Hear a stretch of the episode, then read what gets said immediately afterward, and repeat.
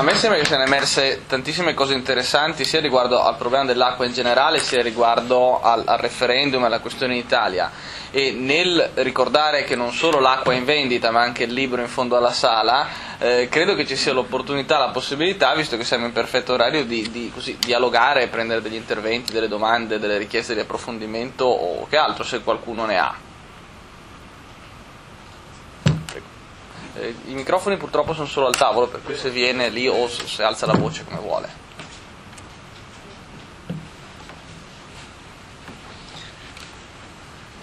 Ah, salve a tutti, non c'è voce. No, no, Sì, sì, sì, sì. Io volevo puntualizzare tre cose, diciamo, una sull'intervento prima del dottore Penicu, sul fatto della sentenza della Corte Costituzionale, ora ci sono due sentenze che sono quella che ha nominato prima la, la, okay, la 325 del 2010, quella che abbiamo nominato prima, e la sentenza di ammissibilità del referendum, la eh, 26 di quest'anno, che dicono diciamo, l'esatto opposto, cioè dicono che è, stata, eh, che è di, di, pertinenza dello Stato dichiarare l'acqua bene di, di, eh, di, rilevanza economica, come è stato fatto dallo Stato, e che l'Unione Europea non impone la privatizzazione. E infatti diciamo, Parigi da quest'anno è stata eh, pubblicizzato, dall'anno scorso, diciamo, dal, dal, dal, dal gennaio 2010, l'acquedotto di Parigi è stato ripubblicizzato fuori dal mercato. La seconda domanda, diciamo, la seconda osservazione riguarda le cose che abbiamo sentito dire del carrozzone pubblico, diciamo, degli interventi precedentemente eh, sul pubblico. Ci sono dei dati comunque che eh, testimoniano che eh, gli acquedotti che in Italia funzionano peggio sono quelli privatizzati. Ci sono, per esempio, se noi prendiamo gli acquedotti di Acea, perdono, sono dati dell'osservatorio di Mediobanca, 67.000 litri per chilometro, contro i 51.000 litri per chilometro dell'acquedotto pugliese. Ora è vero che l'acquedotto pugliese ha avuto dei problemi, però diciamo, è un'SPA pubblica, quindi diciamo, i limiti sono dovuti comunque al, al fatto che, eh, diciamo, che comunque è, si tratta sempre di una SPA. La proposta dei movimenti per l'acqua è quella di, eh, diciamo, di affidare la gestione comunque al di fuori del, eh, del mercato, della, della gestione degli acquedotti. E ehm, la terza osservazione diciamo, riguarda quello che abbiamo detto sul, le, su questo libro che dice che eh, un'osservazione un po' eh, che mi stupisce il fatto che, eh, dal, che negli stati eh, extraeuropei dove eh, l'acqua è gestita meglio siano quelli dove il servizio è stato privatizzato. Ora sappiamo che in Bolivia c'è stato nel 99-2000 una guerra per l'acqua dove la bolletta era 30 dollari al mese su un salario medio, medio dell'impiegato, non medio diciamo, del, del, del, dell'ultimo della, della, strada, medio di una classe media, di 100 dollari al mese. Questo diciamo, mi viene da dire che non, eh, non, si tratta di una mera ideologia, ma il fatto che a Latina, per esempio, ci siano degli abitanti che pur di tornare a pagare la bolletta al comune si sono fatti staccare la fornitura, non, non mi sembra che ci sia dietro questo discorso dell'acqua un fatto puramente di ideologia, ma proprio un fatto di necessità anche, diciamo se qualcuno si fa staccare la fornitura d'acqua per, perché, eh, perché, evidentemente vuole ritornare a pagarla al comune, non ad Acqua Latina, che è la società privata che gestisce, eh, nel caso di Latina, il servizio, qua diciamo, c'è un discorso che va al di là del pubblico dire come diciamo di ideologia, ma eh, che, riguarda proprio la necessità. Grazie a tutti. Io posso. Io per quanto riguarda la sentenza della Corte Costituzionale, evidentemente non mi sono spiegato. La Corte Costituzionale dice che il tema del mercato e della concorrenza, ogni qualvolta sono in discussione delle norme che riproducono nel nostro ordinamento giuridico problematiche di concorrenza e di mercato, queste norme appartengono al legislatore nazionale e non al legislatore regionale. Il, ponevo, il problema che ponevo io era un problema ulteriore, se in realtà il legislatore nazionale ha effettivamente una libertà in questo senso. Sì, da dichiarare l'acqua bene di rilevanza economica. No, oppure no, cioè se in realtà, perché in realtà si situerebbe rispetto all'ordinamento comunitario in una posizione che probabilmente richiederebbe anche una verifica comunitaria.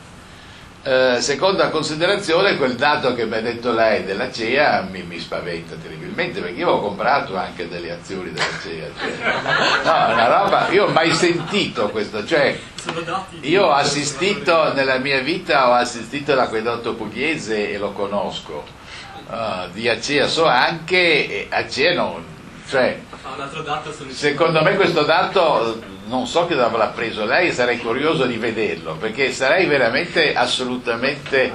Eh... Sono dati dell'osservatorio prezzi e tariffe di Mediobanca e un altro dato per... Senti, ma io lo voglio vedere con i miei occhi, perché non vorrei che ci fosse stato qualche difetto di lettura, perché che la CEA, la CEA è in società... Eh? Come sta andando? Ha avuto 58 milioni e 6 di utili quest'anno. No, ma la, la, la CEA è una società a maggioranza pubblica. 51% eh, esatto. pubblico però è un SPA che è un SPA a maggioranza pubblica ha dei soci privati che evidentemente se perdono tutta quell'acqua non la vendono. Tra l'altro Cremonesi che è il rappresentante della parte pubblica amico personale di Caltagirone che è socio privato di Acea sì questo qua, questo qua entra eh, cioè, no, no, su, su, su, problemi di questo tipo io no, no.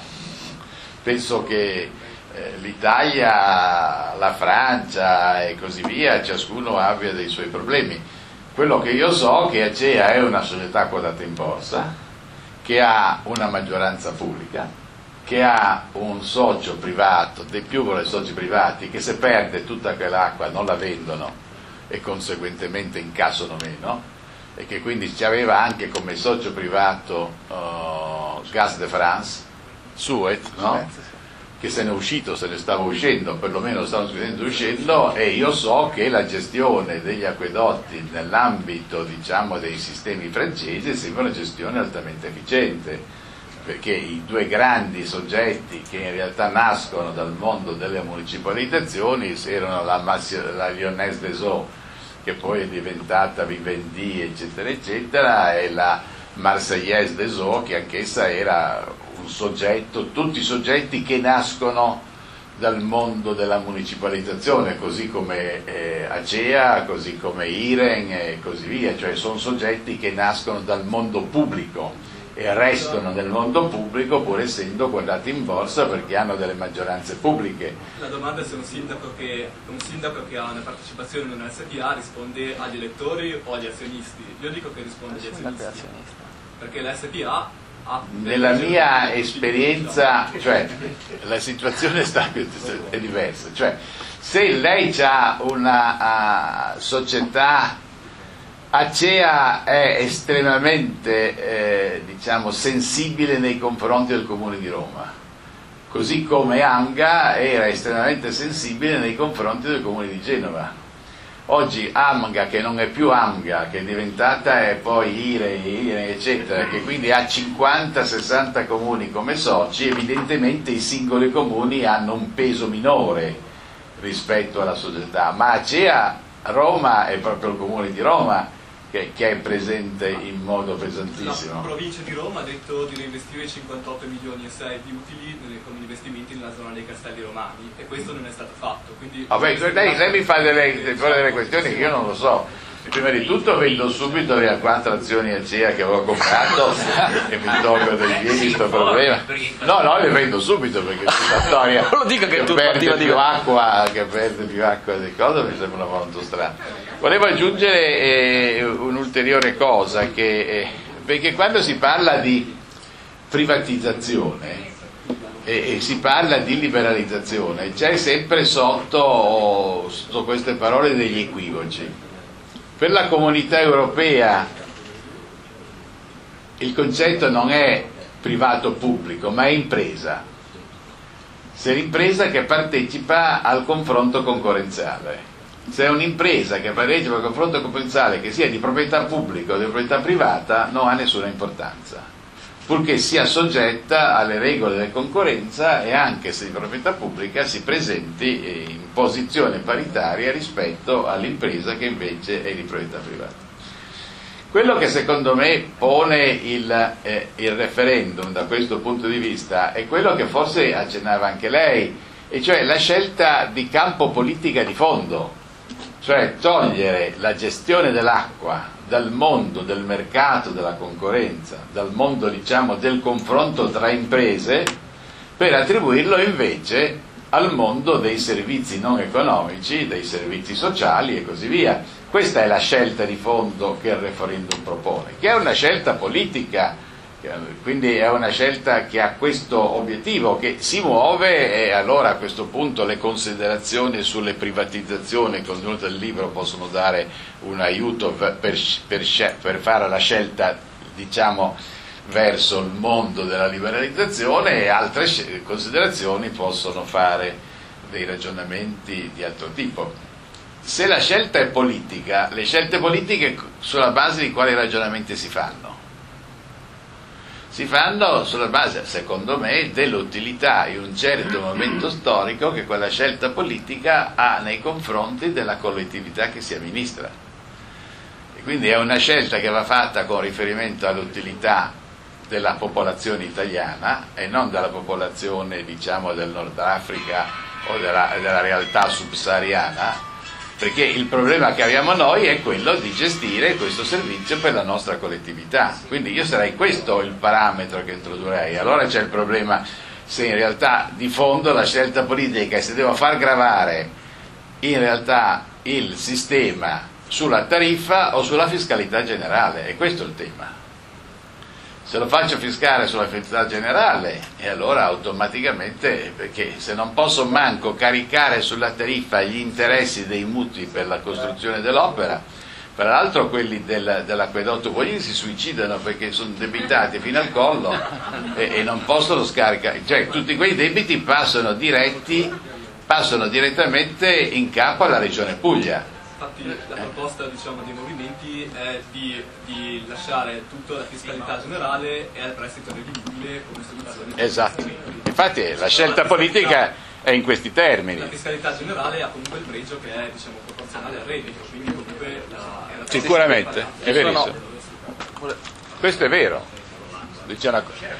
Perché si deve essere chiaro che la scelta è di questo tipo che fa, che fa il referendum c'erano altri due interventi, tre interventi in realtà, Monteverde, poi...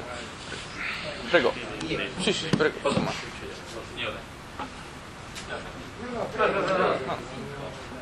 Falla, falla, poi io poi chiedo cose.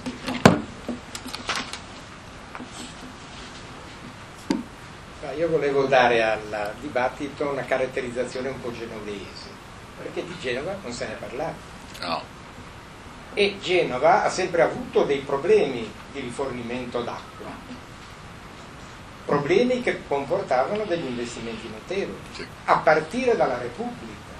E non dico delle cose stravaganti, perché delle condizioni create allora sono ancora in vigore oggi. La Repubblica ha investito molto nell'acqua, ma non solo per soddisfare le esigenze degli abitanti, ma per soddisfare anche le esigenze delle navi non c'era l'acqua e bisognava fornirla e costava. L'acquedotto genovese, che è stata la base per la creazione della municipalizzata negli anni venti, è una importante iniziativa della Repubblica. A questa si sono aggiunti gli acquedotti privati, non uno, due. Uno fra l'altro ha sfruttato in modo abbastanza divertente, chiamiamola così, dal punto di vista imprenditoriale, il fatto che lo Stato aveva fatto la galleria dei giochi. E degli imprenditori avvertiti hanno fatto passare i tubi dentro la galleria e hanno rifornito con l'acqua dello Scrivia la città con poco costo. Per di più sono stati anche fortunati perché spesso quando si scava si trova l'acqua e quindi l'acquedotto era rifornito non solo dallo scrivo ma anche dalle fonti che si ficcavano all'interno stesso della galleria. Mi pare che una situazione del genere si riproduca anche a Scarpino per la creazione del, del depuratore. Eh, questo lo volevo dire perché a Genova quindi abbiamo avuto una situazione in cui c'era la concorrenza di tre acquedotti. È vero relativa. E dobbiamo prendere atto, e mi stupisce che tutti quelli che si interessano di acqua non ne parlino mai, che questo processo di frantumazione del servizio piano piano è stato recuperato. E lo dico perché io ho tentato, io ho fatto anche l'assessore del comune di Genova e avevo la responsabilità delle aziende oltre che del bilancio e quindi il problema dell'unificazione era un problema vivo, almeno per me, bloccato a, a, a Giamba Parodi per anni le tariffe per imporgli delle scelte. Quindi diciamo la cosa è abbastanza complessa, ecco, e il fatto che a Genova l'azienda municipalizzata che poi ha preso altri nomi, sia riuscita a unificare gli acquedotti, mi sembra un fatto importante. Si parla sempre molto male delle aziende pubbliche. Lei parlava della CEA, io non conosco la situazione della CEA, però sarebbe bene che lei si interessasse anche dell'ANDA, dell'IREN, di tutte queste scatole, no? che hanno unificato la rete. E questo significa anche una riduzione notevole delle disfunzioni della gestione della rete è stata unificata, prima erano tre reti separate, è stata unificata. Perché non si dice mai queste cose qui? Sono cose che sono successe. La seconda cosa che volevo dire è che delle, cons- delle clausole che erano tipiche dell'acquedotto settecentesco sono ancora vigenti i contratti a bocca tassata che determinano uno spreco d'acqua notevole, io vi invito, lei, io adesso mi riferisco a lei perché ha parlato, perché non ne parlate mai di questa cosa? A Genova si butta via l'acqua perché c'è una forma di gestione che era naturale nel Settecento, a bocca tassata si dice, no? con le once, no? con quella lente che si gira e sulla base di come si gira poi viene fatturata l'acqua. È evidente che si paga anche l'acqua che non passa. Sarebbe interessante che voi riusciste a far sapere quanti sono i contratti a bocca tassata. Io per esempio non ci sono. Eh, allora io ritengo che questo ecco, eh, l'approccio ecco io poi volevo chiudere perché non voglio fare un voglio dire mi pare che il tipo di proposte che vengono fatte attraverso il referendum sorvolino tutte queste cose. Non ci passano dentro. Pongono un problema ideologico che determina poi, e qui arrivo alle conclusioni senza esprimermi su tutti i dettagli, la fiscalizzazione dell'onere dell'acqua, che è una tragedia per l'Italia, perché non ha i soldi per poter fare gli investimenti giusti. Lei diceva, ma la CEA fanno delle, delle cose che non vanno ben fatte. Beh, ma questo si, diventerebbe ancora più facile farlo, se fosse fiscalizzata perché non, par, non c'è più un, un controllo attraverso la logica delle, delle gare. Io fra l'altro mi sono trovato in Sardegna perché un tempo eh, succedeva anche questo, di dover andare in Sardegna a parlare a un comune che era diventato di sinistra, sto parlando di Dorgali, e mi ero trovato di fronte a un proprietario privato che aveva gest- non solo la gestione ma la proprietà dell'acqua e le rivendicava, malgrado le leggi le leggi italiane del 1860 perché aveva una concezione di Filippo II. Cioè il nostro paese è così, eh, è fatto diverso da come viene immaginato. E, e non, mica, non era, e aveva ragione, nel senso che gli era stato riconosciuto il diritto di avere la proprietà dell'acqua, cosa che è sparita dalla nostra. E quindi io invito soprattutto coloro i quali sostengono la necessità di approvare questo referendum di entrare nel merito reale delle cose, di non farsi abbacinare dalle ideologie, non servono a niente, a nessuno, nemmeno a voi stessi, perché non avete la chiarezza delle, degli sbocchi. C'è una proposta di legge già depositata in Parlamento che fa i conti per i 2 miliardi di euro all'anno in 30 anni che servono per il finanziamento del servizio idrico integrato sì, vabbè, ma queste sono delle proposte che rimangono lì. Eh? Perché non la copertura? E dove li prende? Dove li prende i 2 miliardi? Dalla fiscalità generale, dalla riduzione delle spese militari, dalla tassazione militari. Scusi, dove prende i, i 60 miliardi?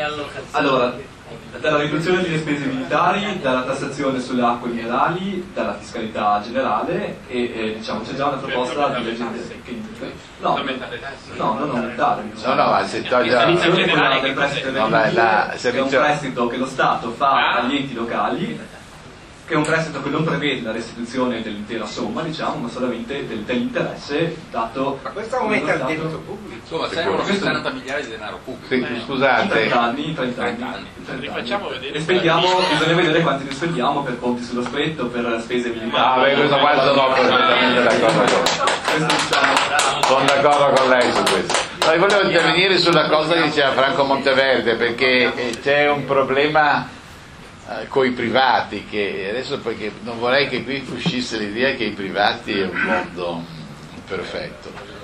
Eh, noi avevamo, a Genova avevamo tre acquedotti, che fra l'altro due privati, il De Ferrari Gagliera e il Nicolai, e uno pubblico, l'AMGA, che fu creato nel 2025 in quegli anni lì proprio per supplire alle carenze degli acquedotti privati. Assessore Monteverde, con me Roppo se vi ricordo, eh, ci chiese di capire qual era la posizione giuridica degli acquedotti privati. Noi sostenemmo da giuristi che erano soggetti al potere di regolazione, perché pur essendo acquedotti privati erano soggetti al potere di regolazione. Non riuscimmo mai a regolarli, cioè la regola, perché in realtà se fossero stati soggetti al potere di regolazione riusci- saremmo riusciti a creare le interconnessioni perché a Genova si verificava che a San Pier d'Arena c'era l'acqua e non c'era in circonvallazione a monte a causa della città, perché i sistemi non erano interconnessi addirittura.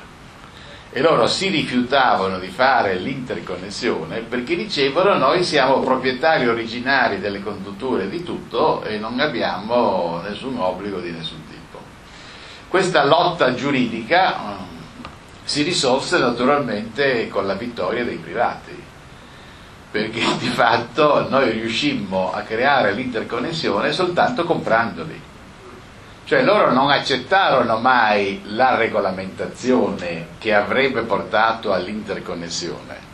Fummo costretti a regolare il sistema attraverso un acquisto, cioè pagando dei soldi, passò attraverso la CEA, la CEA li comprò lei, poi non riusciva a gestirli, li vendette a noi quindi a questo punto il sistema è unificato ma è unificato non perché c'è una regola comune che tutti devono rispettare, ma perché siamo diventati un unico proprietario. Questo per dire la difficoltà che può avere il sistema di regolazione quando il soggetto è terzo, insomma. questo portando acqua a- al mulino dei referendari. Insomma. C'erano due interventi, poi dopo faremo un giro conclusivo. Sì, sì, perché è stato un po' tardi. Grazie, buonasera, mi chiamo Franco Galbo, sono un utente dell'acquedotto, soddisfatto. Eh, vorrei esprimere una mia perplessità. Eh, in tutta Italia e a Genova in maniera molto forte è vissuta in maniera viscerale questa, eh, questo dubbio, no? Eh, referendum sì, referendum no.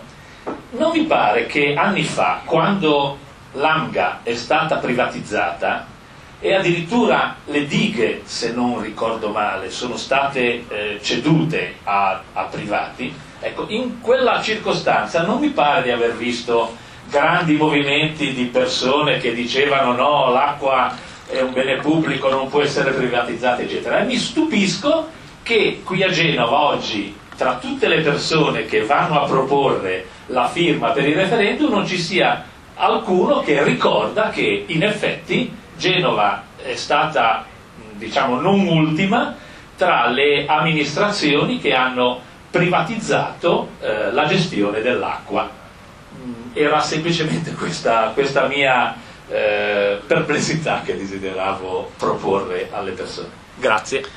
Ma eh, non solo Genova fu, fu, una, fu la primissima. Eh, Se lei Se lo intende, sono dimenticato. No, no, se lei intende questo come privatizzazione, perché fu la giunta Sansa che trasformò, che trasformò l'azienda speciale in società per azioni e fece quotare in borsa l'AMGA stessa e attraverso cedendo alla borsa, al mercato, il 49% delle azioni. Eh, qui dobbiamo capirci quando parliamo di, di privatizzazione. Eh, nel senso che evidentemente in AMGA c'è ancora il 51% di capitale pubblico, cioè il, il, pubblico ha il controllo pieno, non solo in quanto autorità di regolamentazione, ma anche quanto proprietario del sistema, se vuol farlo funzionare ha tutti i mezzi per poterlo farlo funzionare. C'è il problema di sapere se quando il, il pubblico è contemporaneamente regolatore, e nel contempo anche eh, gestore se le cose poi funzionano bene o funzionano male. Le dighe, eh, nel senso le dighe in realtà il sistema diga è un sistema che divennero, siccome la busaletta era di proprietà degli acquedotti privati, nel momento in cui è stata comprata gli acquedotti privati da parte della vecchia AMGA sono entrati a far parte del patrimonio e naturalmente è un patrimonio quello delle dighe a tempo, perché saranno state realizzate su concessione dello Stato, alla scadenza della concessione tutta la diga va di proprietà dello Stato. E la scadenza della concessione di derivazione, questa è la cadenza di, si ha nel momento in cui scatta l'ammortamento del bene. Quindi ammortizzato il bene, il bene diventa di proprietà pubblica, quindi è temporaneamente privata la diga. Diverso è il problema delle condotte, perché queste erano proprio di proprietà privata della, del Ferrari Gagliera e del Nicolai e che quindi adesso sono entrate. Questo pone dei grassissimi problemi anche per dare attuazione a quell'articolo 23 bis che fanno la gioia degli avvocati. C'era un'ultima domanda e poi dopo chiuderei con due interventi di Musso Benedetti. Il problema che segnalava il signore era il nostro sì. Già c'è tutto informato, c'è tutto scritto e... Bene. Vabbè. Perché se ne è già parlato e io per informare la gente. Avrei un, un dubbio, forse infondato. Allora, ho capito che il secondo quesito del referendum è sulla remunerazione dei... Pardon secondo il quesito del referendum la remunerazione dei capitali, i 120 miliardi che servono, lo Stato non ce li può mettere. E quindi vanno remunerati pazzescamente indipendentemente dal fatto che la gestione sia pubblico-privata. O li dai all'AMGA pubblico o li dai all'AMGA privato, ma glieli devi dare. E su questo diciamo non ho dubbi, sono abbastanza d'accordo. Il mio dubbio è un altro, più di natura finanziaria.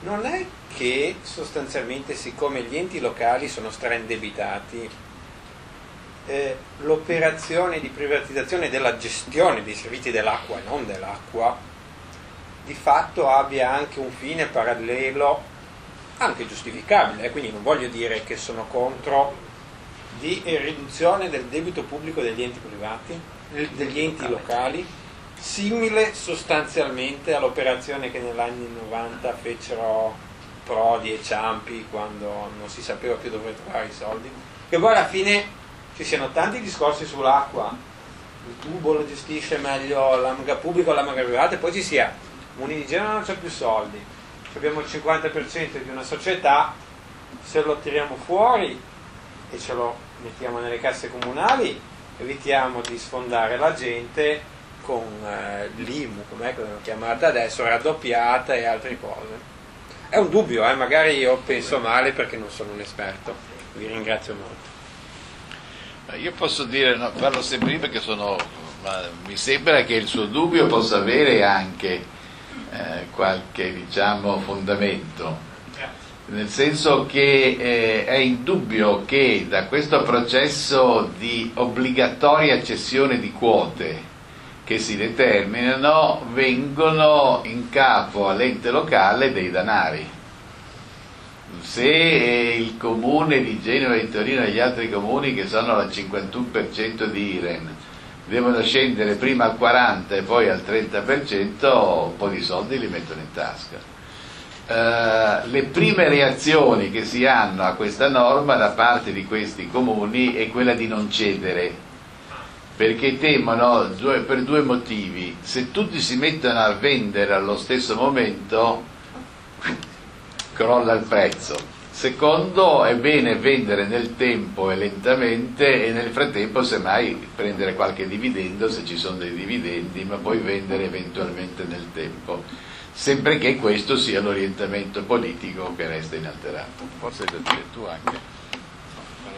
Mi pareva che fosse questo, direi che, come dire, è, è vero, come è stato anche confermato nel professor Perico, ma non, non mi scandalizzerei di questo. No, no, ma nemmeno lui si è No, no, scandalizzato. ma infatti, come giustamente c'è cioè, allora Cioè, magari il problema è che questo vada a configurare un sistema che funziona, che funziona in modo efficiente e che funziona secondo eh, regole di competizione che servono non per vessare il consumatore finale, ma al contrario per far sì che l'offerta sia prodotta alle condizioni migliori possibili, la qualcosa poi si dovrebbe tradurre sulla tariffa e quindi anche sul prezzo per l'utente. Non dimentichiamo che poi se proiettiamo questo ragionamento nel tempo, la possibilità di fare investimenti significa anche nel tempo anche introdurre delle innovazioni e alla lunga abbassare i prezzi. Se invece si resta sempre ancorati per incapacità di investire alle situazioni preesistenti, poi alla lunga i costi marginali tendono a salire. Quindi io sono d'accordo con lei sia nel senso che questo è possibile che avvenga, sia nel senso che mi pareva appunto ammettesse anche lei che questo non, non desta, almeno in me, anche alcuno scandalo, anzi potrebbe persino essere positivo. fatto però differenziare in Europa, diciamo, si ripete la stessa cosa a livello aggiungo che l'alternativa non è neutra, cioè se invece eh, diciamo, reimbarchiamo nella sfera pubblica l'intera gestione di questi servizi, invece non abbiamo una situazione pari a quella attuale, ma abbiamo un forte aggravio Scatta- per cui bisogna tirare fuori Maastricht. dei soldi. Come diceva giustamente anche quel disegno di legge presentato, beh, bisogna tirar fuori eh, 30 60 miliardi in 30 anni eh, perché bisogna fare questi investimenti, se non li fa più il privato li deve fare il pubblico e quindi li deve fare la fiscalità di fatto. Lui dica riduciamo le spese militari o il ponte sullo stretto, d'accordo, però sono sempre soldi pubblici, allora possiamo ridurre le spese militari per fare delle cose che servono di più. E aggiungerei che questi 60 miliardi che poi verranno dati ai enti pubblici per gestire tutte queste opere daranno vita a tutto un mondo di appalti, perché evidentemente poi chi è che rifà la rete? Chi è che costruisce il depuratore? Una serie di imprese private che concorreranno, cioè passiamo dal sistema diciamo concessorio a un sistema appalti che sono sempre ovviamente perché l'ente pubblico non ha in sé la capacità di fare le dighe o di rifare le, le fogne o i depuratori e quindi faranno degli appalti con tutti i problemi che gli appalti ovviamente. Ci potrebbe fare l'aster le dighe eventualmente. L'Aster Ah, scusa, questo è il A differenza, a differenza del gas e dell'elettricità, l'acqua ha solamente il costo o dell'estrazione o della raccolta, che è un costo basso. Il grosso costo è quello della, della distribuzione, cioè Esatto. delle reti, ed è per quello che noi abbiamo lo spreco, perché non si fanno investimenti per tenere le reti. Certamente con una maggiore partecipazione del privato si dà anche possibilità al pubblico nella cessione delle, delle quote di incamerare denaro fresco e può essere investito per sistemare la rete, abbassare quindi i costi perché quei 2 milioni e mezzo di, di- di metri cubi di acqua che si perdono è un costo, perché è un, rica- ha un ricavo inferiore, visto che l'acqua alla fonte non si paga e questo è il problema a cui bisognerebbe fare molta attenzione. Sì, scusi, se posso dare una precisazione su questo perché una cosa importante è che anche nella stessa costruzione della tariffa l'acqua vale zero, cioè il valore dell'acqua che noi consumiamo non contribuisce a costruire la tariffa, la tariffa è costruita a copertura dei costi operativi, a copertura dei costi degli investimenti e a remunerazione dei capitali investiti. E quindi, come dire, quando uno paga la tariffa non paga l'acqua, paga il corrispettivo di un servizio. Cioè, andare a prendere l'acqua al muro, a- al fiume o fare la pipì nel mare è gratis. Quello che uno paga è eh, avere l'acqua in casa e poter godere di adeguata, come dire, convogliamento degli scarichi. Lascerei l'ultima parola al professor Benedetti, se vuole... Volevo dire solo un paio di cose, se posso usare questo. Ma mi- ho trovato molto curioso l'esempio che è stato fatto sul caso di Latina, eh, che condivido, diciamo così. Ma trovo francamente che l'operazione di auto decidere di pagare no, agli enti pubblici, non più alla società privata, Beh, intanto lì è andata così proprio perché eh, ho avuto modo di vedere i contratti di servizio che l'atto territoriale aveva fatto con questa società, questi contratti erano fatti malissimo, cioè la società aveva ricevuto in pratica un potere di ius variandi, come direbbero i giuristi, cioè voglio dire, è di una, la potestà di determinare lei le tariffe e di non avere nessun controllo da parte degli enti pubblici. Quindi quei cittadini avrebbero dovuto intanto, prima ancora, protestare proprio con questi enti pubblici e forse cambiare le loro scelte politiche, perché furono questi enti pubblici di quell'atto a volere questo strapotere di questi privati che hanno lavorato malissimo, come lei giustamente evidenziava. Poi il secondo punto che volevo solo dire era questo, si è parlato come politica da incentivare quella di aumentiamo un po' le tariffe, perché mi sembra che tu l'hai detto Enrico, cioè le, le, le tariffe se noi le aumentiamo e lo spreco viene ridotto. E vabbè, questo dubbio, senza dubbio lo, lo, vediamo tutti nella nostra esperienza quotidiana, se una cosa costa naturalmente stiamo attenti allo spreco, però non dimentichiamoci anche un po' che esiste un problema. Il contratto che stipula il gestore con l'utente è un contratto quindi vogliamo un po' recuperare anche questa dimensione negoziale, contrattuale, che deve anche proteggere i diritti e gli interessi degli utenti. Cioè io sfido chiunque a sapere qual è la tariffa dell'acqua che ci è praticata, alla fine poi via condominio ci viene applicata una tariffa che noi non controlliamo esattamente. Quindi io credo che la politica sui prezzi deve essere conciliata con una politica di tutela dei diritti e degli interessi degli utenti. Non è che possiamo sempre pensare che l'utente di un servizio pubblico, siccome paga un po' meno, allora beh, facciamo, aumentiamo le tariffe come vogliamo. E allora il problema del disservizio, l'aumento della tariffa si può conciliare con il fatto che comunque l'utente non ha alternative allora, se io non ho alternative, francamente mi secca un pochino che la controparte che io ho cambi la tariffa così discrezionalmente quando io non posso rivolgermi, come ben dicevi anche tu, a, a, a nessuno perché c'è un monopolio di fatto. Allora, ecco perché serve il controllo, io credo, da parte dell'ente pubblico o da parte di una qualunque autorità. Mi pare che gli ATO abbiano fallito, diceva il professor Perico in modo chiaro, chiaro, è così, hanno fallito, basta vedere come funziona, non hanno neanche un'entità soggettiva particolare, non ci sono degli uffici, non ci sono, sono sparse queste competenze tra microcomuni, la provincia che dovrebbe fare da raccordo, poi in realtà non si riesce a individuare un soggetto e i gestori fanno quello che vogliono. È successo un caso proprio qualche settimana fa in cui mezzo centro città è rimasto senza, senza acqua per, mezz- per una giornata e rotti, non si è riusciti a trovare una norma, un qualche impegno che gli potesse dire, configurare un loro obbligo di preavvisare eh, i cittadini di questa interruzione, sono senza controllo e nel comune di Genova, il professor Perico diceva molto bene, è il soggetto che serve a fare questo controllo perché la gestione va oltre evidentemente il problema. Quindi allo Stato siamo, che ci troviamo di fronte, sia che sia pubblico che sia privato, a una sostanziale libertà di fare quel che si vuole, che deve finire prima o poi.